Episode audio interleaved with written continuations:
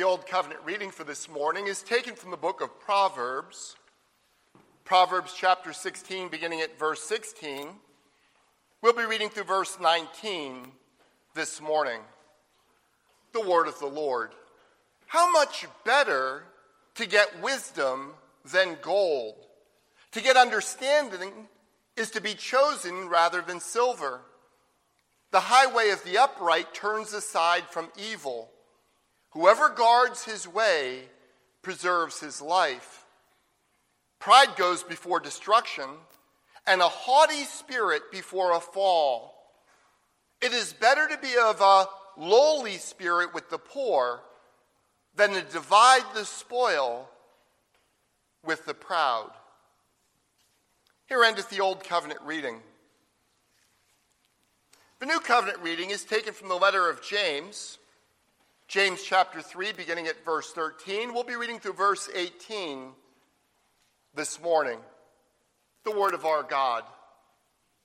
Who is wise and understanding among you? By his good conduct, let him show his works in the meekness of wisdom. But if you have bitter jealousy and selfish ambition in your hearts, do not boast and be false to the truth. This is not the wisdom that comes down from above, but is earthly, unspiritual, demonic. For where jealousy and selfish ambition exist, there will be disorder and every vile practice. But the wisdom from above is first pure, then peaceable, gentle, open to reason, full of mercy and good fruits, impartial and sincere.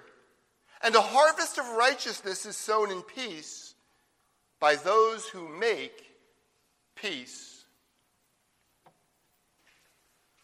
Obtaining and growing in wisdom is vital for a productive Christian life. The book of Proverbs tells us wisdom is supreme. So get wisdom. And whatever else you get, get understanding. Now, it's good that we remind ourselves of that from time to time, but the truth is, we don't really need to be persuaded that this is in fact true. We all immediately get it. Uh, a person can be fabulously wealthy and a person of great personal privilege, but if they are a fool, they will make a complete train wreck of their lives. Correspondingly, the, the poorest among us, the, those among us with the least opportunity, if they have true and genuine wisdom, they will make their lives matter for good, and they will make the world around them a better place as well. And yet we have a difficulty. The difficulty with getting genuine wisdom is that there are counterfeits. And sometimes those counterfeits are calling rather loudly to us. Truth be told, the counterfeits often appear like it's a lot easier to get wisdom their way. And um, they tend to scratch precisely where we happen to be itching. Here's a question for you. I wonder if you've ever had this happen to you. I've had this happen to me. You ever go into a supermarket, or uh, that's where it happened to me, but it could be anywhere else, and you hand a cashier a $20 bill. You know, they take out the marker and they, they mark it to check the paper, or they hold it up to the light and they look for the watermark.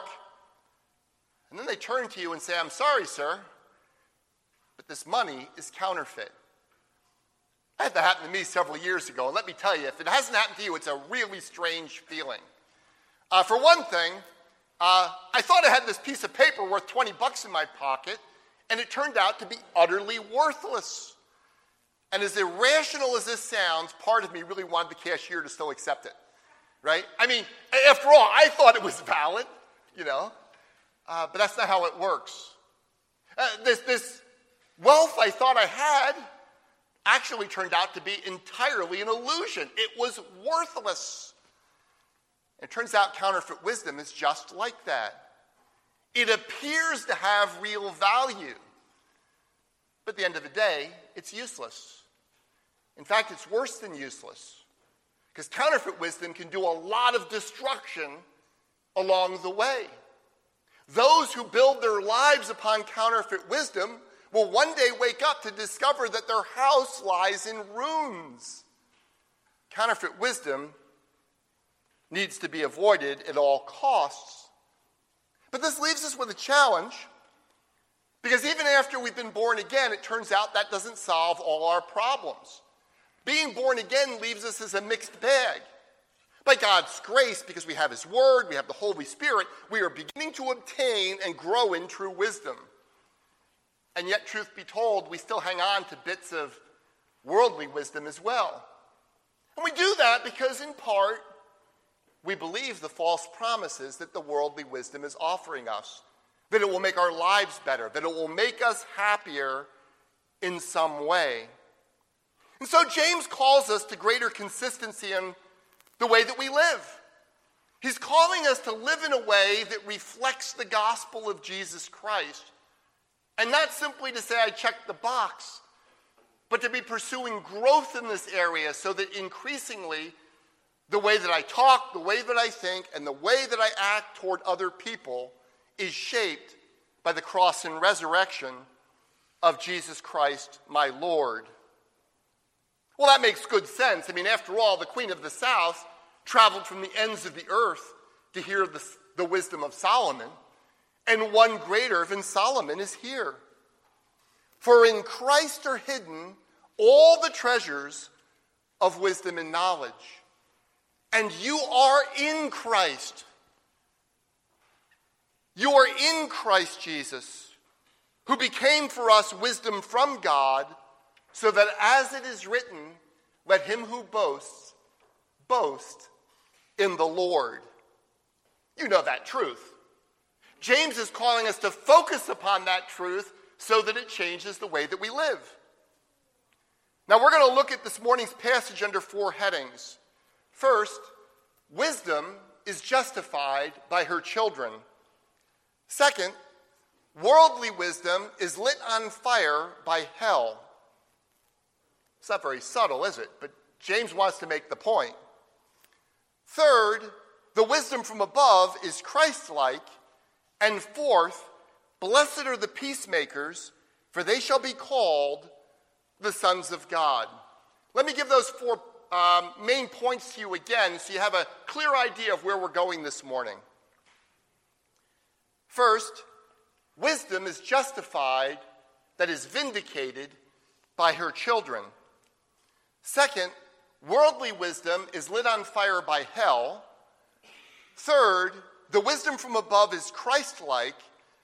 And fourth, blessed are the peacemakers, for they shall be called the sons of God. We begin with the fact that wisdom is justified by her children. Look at verses 13 and 14 with me.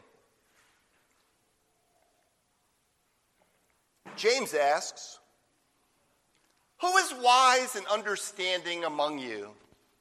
By his good conduct, let him show his works in the meekness of wisdom. But if you have bitter jealousy and selfish ambition in your hearts, do not boast and be false to the truth. Now, if you happen to make a delicious prime rib dinner, you actually don't have to go around telling people about it. All you have to do is give them a slice, and they will sing not only the praises of your meal, but your praises as a cook as well. Or, or to change the image just a little bit, as the common saying goes, the proof of the pudding is in the eating. And James is saying that about our wisdom in life. I mean, if you're going around telling everybody how skilled you are at things, how wise you are, how good you are, you're actually demonstrating that you probably don't have the real thing.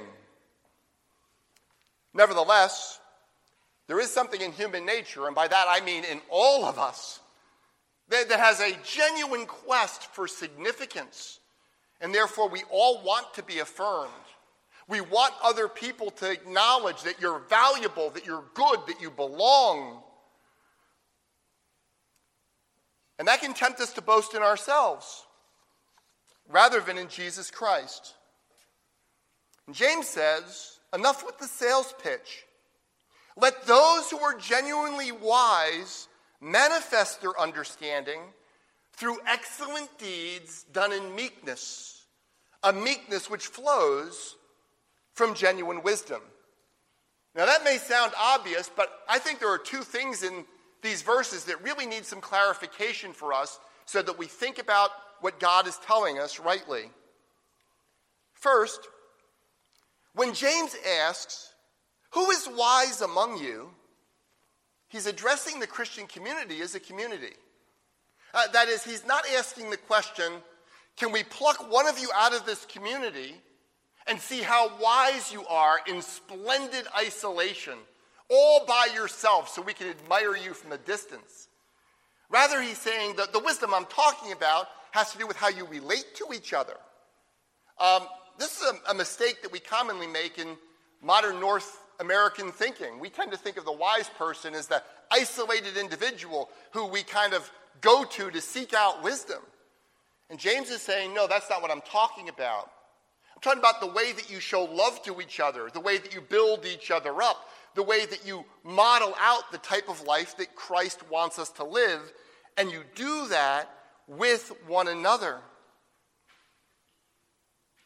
James is speaking of the love which builds up rather than the so called knowledge which merely puffs up. Second, we need to think ourselves clear about meekness.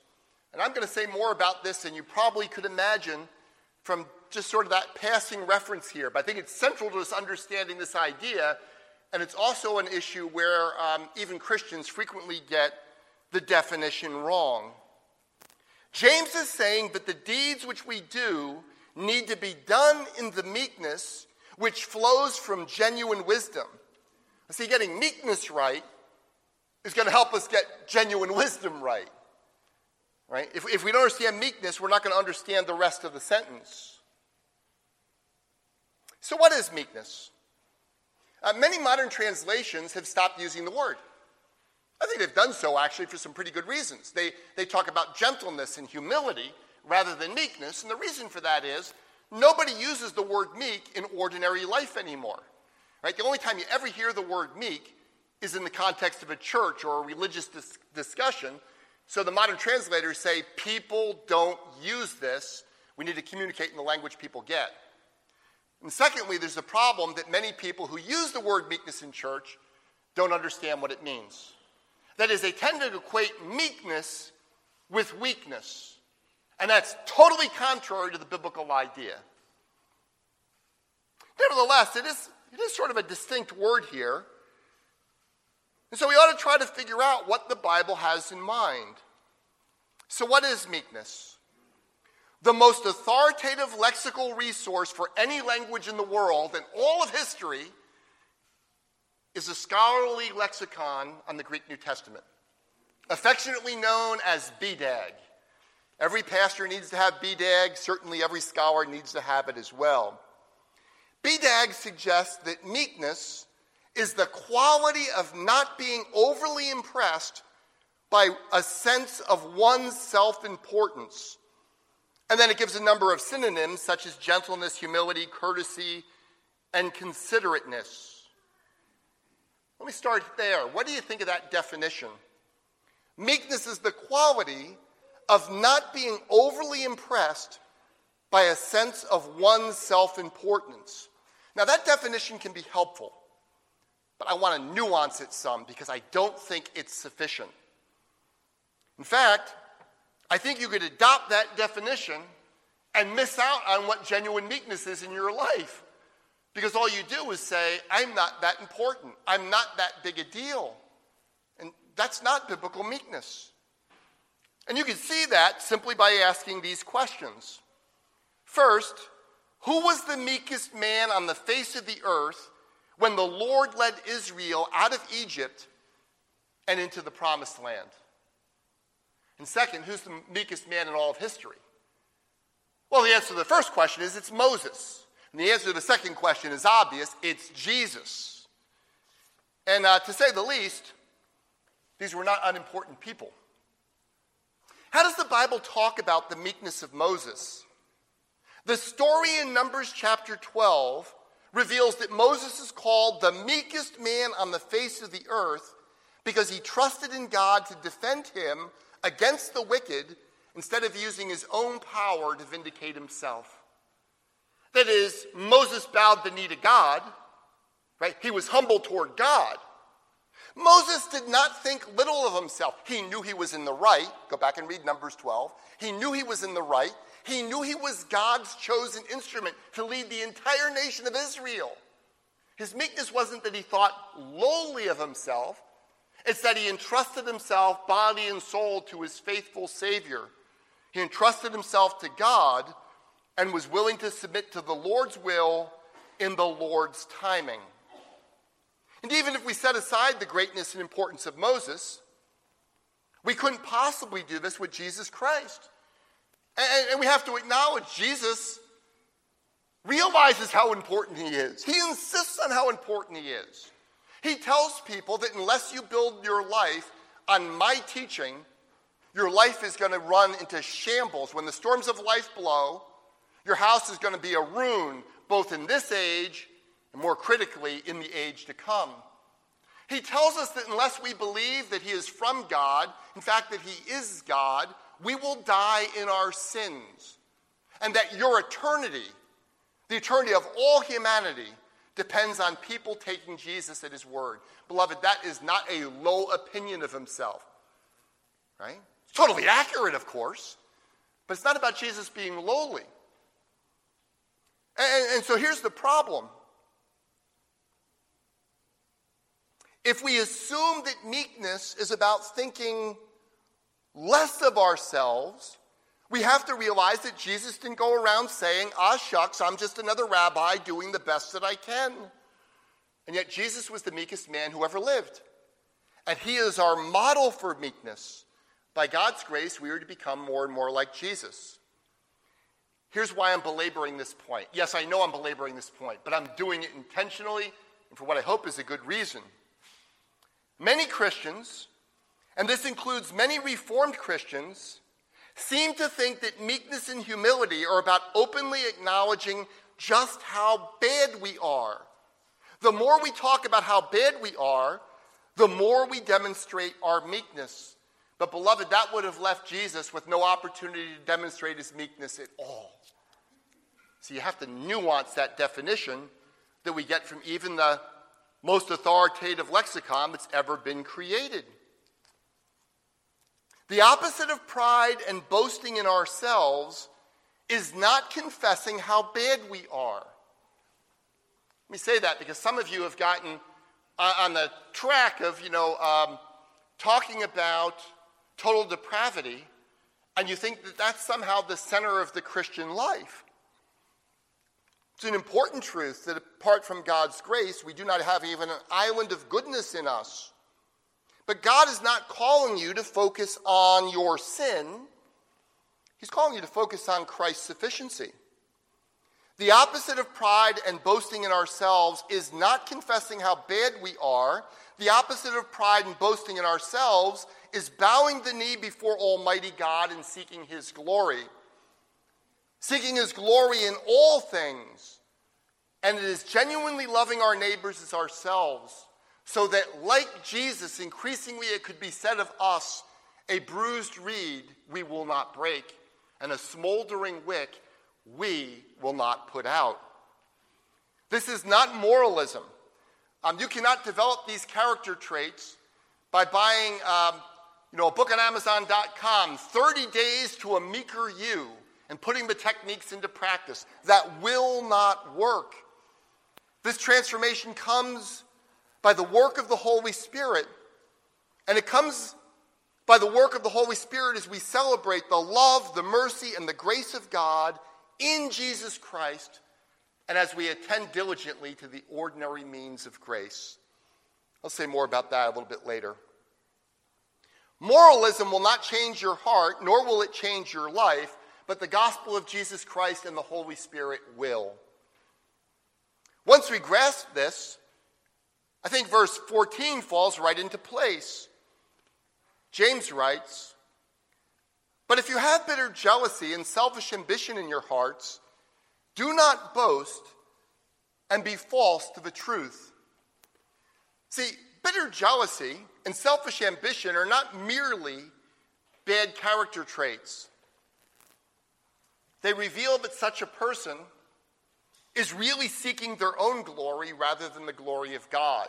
Right? They've decentered God in the universe and put themselves at the center as though everything else revolves around them. Now, by the way, here's a paradoxical bit of wisdom. Bitter jealousy and selfish ambition come from thinking that we are not getting our due. Isn't that it? Right? People aren't honoring me the way that they should. I'm not getting ahead as well as I should financially in life. My boss is ripping me off. Right? And so we get selfish ambition and bitter envy. But why?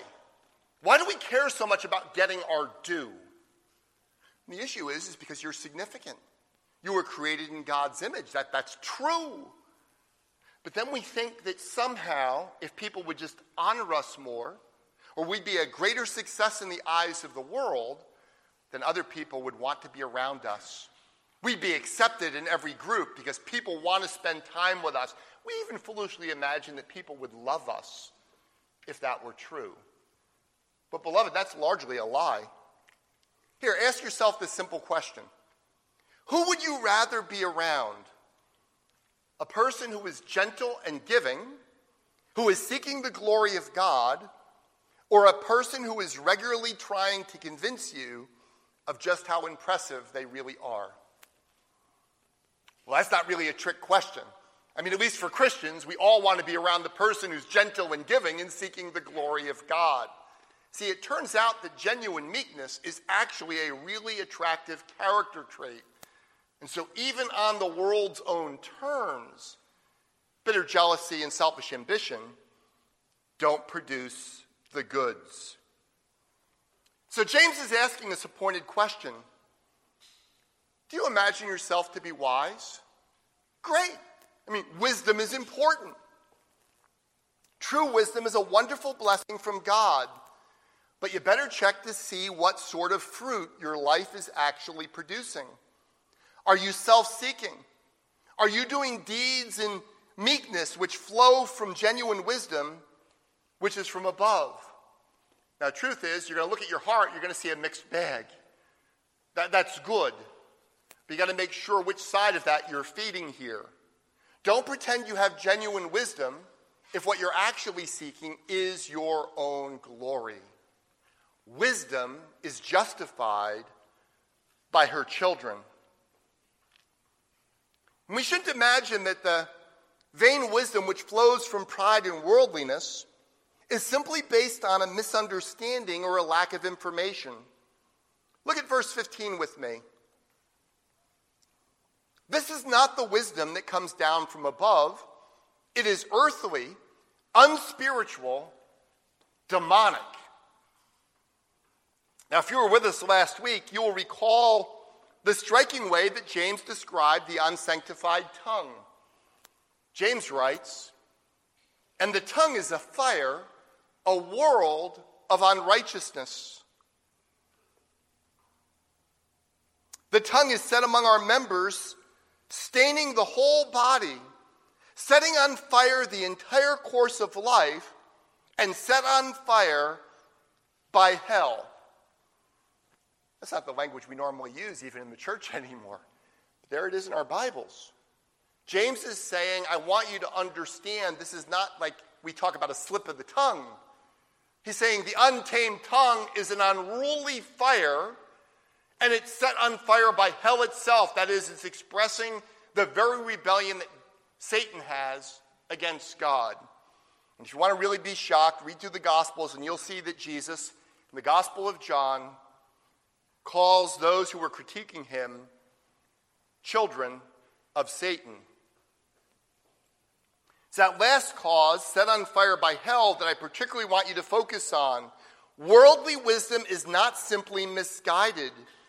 It is an expression of a worldview that is set against God, and of which Satan himself is both the exemplar and the instigator. Worldly wisdom is set on fire by hell. So we got to ask what is worldly wisdom? Now, perhaps the most important thing you need to hear about worldly wisdom is the very first thing I'm going to say. Worldly wisdom is not the wisdom of unbelievers. Right? They are not the same thing. Worldly wisdom does not um, mean that every person who's not a Christian only goes around selfishly thinking that the whole world rotates around them all the time. In fact, your non Christian friends and neighbors have a lot of genuine wisdom for you to get, right? How, how to build houses well, uh, how to cook well, how, how to manage nutrition and exercise and how much you get of that, and so on, right? God has dispersed wisdom throughout all of humanity. It is not wisdom, but foolishness when Christians reject wisdom that comes from someone not of their group, right? Not recognizing that God has given true wisdom to people all over the earth. And you can go back and read, you know, the Greek philosophers if you want. You can just see on Google somebody that has a really good guidance for how you manage your health care, or probably better, talk to your doctor about that, right? Dr. Google makes a lot more mistakes than your actual trained physician does. But there's an immense amount of genuine wisdom that unbelievers have, and it is there for their good and for ours as well. So, what is worldly wisdom? Worldly wisdom is the opposite of humbling yourself under the mighty hand of God, confident that He will exalt you in due time. It is the opposite of meekness. The meekness that we talked about earlier, a meekness which seeks to glorify God and to genuinely love our neighbors. Simply put, worldly wisdom is looking out for number one, and strangely enough, thinking that you are Him, right? Worldly wisdom is putting your wants and your honor at the center of the universe as though everyone and everything exists for your benefit. To put the matter bluntly, worldly wisdom is idolatry. It's putting yourself in the place of God. Now, in theory, avoiding such worldly wisdom might appear to be easy. I mean, after all, you're coming to church here today, you're believers, or at least you're very interested in Christianity. It might appear easy to avoid such worldly wisdom, but in reality, it is quite challenging because you are surrounded by the worldview of worldly wisdom all the time. And you're bombarded with messages. I mean, some of them are kind of trivial, you know. Uh, restaurants, you deserve a break today. But that's worldly wisdom. Or, you know, we're going to sell makeup. You deserve it. Right? That's worldly wisdom. That's not the wisdom from above. You are worth it. Let me give you just two illustrations of how this can infect uh, our world, is actually how it does infect our world in many ways. The first illustration is from the academic world. In the academic world, even in seminaries, professors and wannabe professors are expected to prepare a CV, a curriculum vitae. A curriculum vitae is the racetrack of their life, as it were. Now, if you've never seen one of these from someone that's been doing this for a while, it might shock you. There are curriculum vitae that are 8, 10, 15 pages long that list not just the books the professor has written, but every article they've ever written, every conference they ever spoke at, right? Um, it, it's kind of a strange thing in one way because nobody can really imagine that all of that's really good stuff. You'd think they'd want to hide some of it. But it actually comes from an ancient pagan idea. It's from the Roman Empire, where the Roman pagans, I'm saying that quite bluntly, they were pagans about this. They viewed their goal in life was to heap up honors for yourself, get other people to honor you, and that was the greatest achievement. It was even considered totally justified to plunge the Roman Empire into war where hundreds of thousands of people are going to die if it would be good for your honor. Isn't it strange that 20 some odd centuries later, the academic world still does this? Now, I, I grant, at least I hope, that most professors, particularly Christian professors, realize that this isn't something to take all that seriously. But you know, seminaries still install with great pomp and circumstance distinguished professors And here's the good news for those of you who have regular jobs. There is no such thing as the Mary French Rockefeller Distinguished Plumber at Roto-Rooter.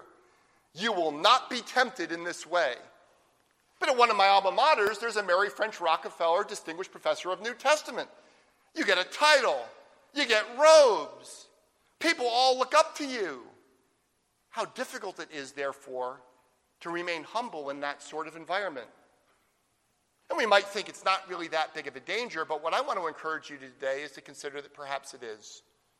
To ask not what someone else is doing in the academic world, but what's going on in your life where you're seeking to make sure that you are getting your fair share of honors. Beloved, that is a very dangerous ground to be treading upon. So let me public, publicly apply this wisdom to myself. Uh, from time to time, I get contacted uh, normally by people that I don't even know, who, who want to tell me how I can make more of a name for myself as a minister. And I always have to write back and tell them it's not my name that I'm trying to lift up. Right? As Count Zinzendorf wisely put it, the pastor's calling is to preach Christ, to die, and to be forgotten. That's simple. Preach Christ, die, and be forgotten. And every one of you can tweak that just a little bit for your own lives. Your calling is to live for Christ, to die, and to be forgotten. And beloved, you can do that with confidence and faith, knowing for certain that you will never be forgotten by God. See, that's the point. Whose praise are we seeking? Thankfully, as children of the living God, God Himself will one day say, Well done, thou good and faithful servant. Well, the academic world might not resonate with all of you. Uh, so let me give you one other example of worldly wisdom from popular culture. Um, many of you have probably at least heard the name of Oscar Wilde, a very famous Irish poet and playwright. Um, Oscar Wilde was, uh, was quite famous for his wit, particularly his witty put downs by the way, are very popular among young men in America, probably all over the world. It's kind of like how you test out your, your intellectual muscles to show how quick witted you can be. So one day, Oscar Wilde uh, had an acquaintance of his come up to him and said, uh, Hey, Oscar, you know, the other day I, I passed right by your house. And Oscar Wilde said, Thank you. We laugh, maybe. It's okay to laugh a little bit if you don't know who the people are, right? So glad you passed by my house. But you think about that, that's worldly wisdom. Its purpose was to exalt Oscar Wilde as being really witty, good with words, at the cost of putting someone else down. As I said, you know, this is a real temptation for young men. And Maybe some of you who are not so young, but imagine that you still are, right? And so you ought to ask yourself am, am I just having fun, good naturedly, with people that I care about? Or am I putting people down in the hopes of lifting myself up. Beloved, G- Jesus shows us a much better way.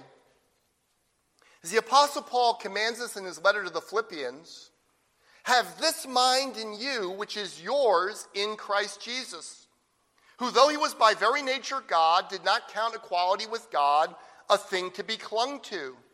Rather, he emptied himself by taking the form of a servant being born in the likeness of men and being found in human form, he humbled himself by becoming obedient to the point of death, even death on a cross. Therefore, God has highly exalted him and bestowed on him the name that is above every name, so that at the name of Jesus, every knee should bow in heaven and on earth and under the earth, and every tongue confess that Jesus Christ is Lord to the glory of God the Father. Beloved, that is the wisdom which is from above. That is the mind which we are commanded to have in ourselves. This is the sort of genuine wisdom from above that produces a harvest of righteousness. By contrast, look at verse 16 and consider the type of fruit that worldly wisdom produces. Verse 16 for where jealousy and selfish ambition exist, there will be disorder and every vile practice. Now, here's the thing You can't mix and match. See, you can't choose the wisdom of the world and end up with the fruits of the wisdom from above. And that's the temptation we all want to think that somehow we could divorce the consequences from the action. But you cannot choose the wisdom from below and end up with the fruits of the wisdom from above. Wisdom is known by her children, and worldly wisdom is lit on fire by hell. But the really key thing to grasp is that the wisdom from above is not an abstract concept. Wisdom from above is about trusting and loving Jesus Christ so that by God's grace, the Holy Spirit will conform us more into his likeness. Look at verse 17 with me. But the wisdom from above is first pure, then peaceable, gentle, open to reason, full of mercy and good fruits, impartial, and sincere. Now, you could do a detailed study of those seven terms. Actually, it would be a productive thing to do to sit down and even just spend 20 or 30 minutes thinking about these terms and asking whether or not that's true in your life. But I actually think there's a danger with that. You, you can start thinking that there's this list of abstract concepts, and that's what the wisdom of above is about. But actually, the wisdom from above is about Jesus. Actually, this very language of coming down from above, I think, should trigger us to think about two interrelated gifts. First, James harkens back to his similar choice of words in chapter 1, verse 17. Every perfect gift is from above, coming down from the Father of lights. So while we pursue wisdom, we are called to pursue wisdom, we don't produce it. We receive it as a gift from God. It's the gift to us from the Father of lights. And second, we should immediately think in terms of Jesus Christ, who for us and for our salvation came down from heaven. Naturally, these two things are inseparably intertwined. Um, after all, all the promised blessings of God that you receive, you receive in Jesus Christ. It is Jesus Christ who is pure, then peaceable, gentle, open to reason, full of mercy and good fruits, impartial and sincere. And astonishingly, God has predestined us that we would be conformed into his likeness. And even now, the Holy Spirit is sanctifying us through the Word so that we are becoming more like Jesus. The wisdom from above is Christ like. And we receive this gift through union with Christ. Well, where does this all lead? This genuine wisdom which the Lord gives us in Christ transforms the way that we live so that, like Christ, we become peacemakers who sow a harvest of righteousness. Look at verse 18 with me. And a harvest of righteousness is sown in peace by those who make peace. God has given us the unspeakable privilege of taking part in His work of reconciling the world to Himself in Jesus Christ. I mean, quite obviously, God doesn't need us for this. But isn't it amazing that He uses people like us who are a little more than dirt in order to be part of his instruments to reconcile the world to himself in Jesus Christ. Christ came as the Prince of Peace. He reconciled us to himself through the cross that we would be justified by grace alone, through faith alone, because of Christ alone. And having been justified, we have peace with God. Indeed, the Bible says that Jesus is our peace. Now, naturally enough, you and I are not the ones who bring about this reconciling work. Um, that's not your calling. Almighty God has a strict limit of one Savior per universe, and you and I are not Him. Nevertheless, we are called not merely to be peaceable, but to be peacemakers. Let me say that again. We are called not merely to be peaceable, but to be peacemakers. When we display the true meekness which flows from genuine wisdom, we stop trying to get people to think highly of us and we start trying to get them to think highly of Jesus Christ. As we point people to Jesus Christ, we become instruments in God's hands for bringing about their peace with God through Jesus Christ our Lord. This particular work is so important that Jesus gives it this benediction Blessed are the peacemakers, for they shall be called sons of God. But that's not all. I want to remind you the gospel is not just how God reconciles unbelievers to himself, the gospel is for Christians too. It's for all of us. Having the gospel at the pulsating center of our thinking will lead us to working hard that estranged brothers and sisters will be reconciled in Christ as well. Jesus reveals just how significant a priority this is in his kingdom in the Sermon on the Mount. There our Lord commands if you are offering your gift on the altar, and there remember that your brother has something against you, leave your gift there before the altar and go. First, be reconciled to your brother, and then come and offer your gift. That'll be easy, right? No, it will not be easy. But then we remember that Christ established peace through his own cross. It was costly. Beloved, sometimes it's going to be costly for you to be a peacemaker too, but it will also be glorious. It is God's calling upon our lives. So, wisdom is justified by her children.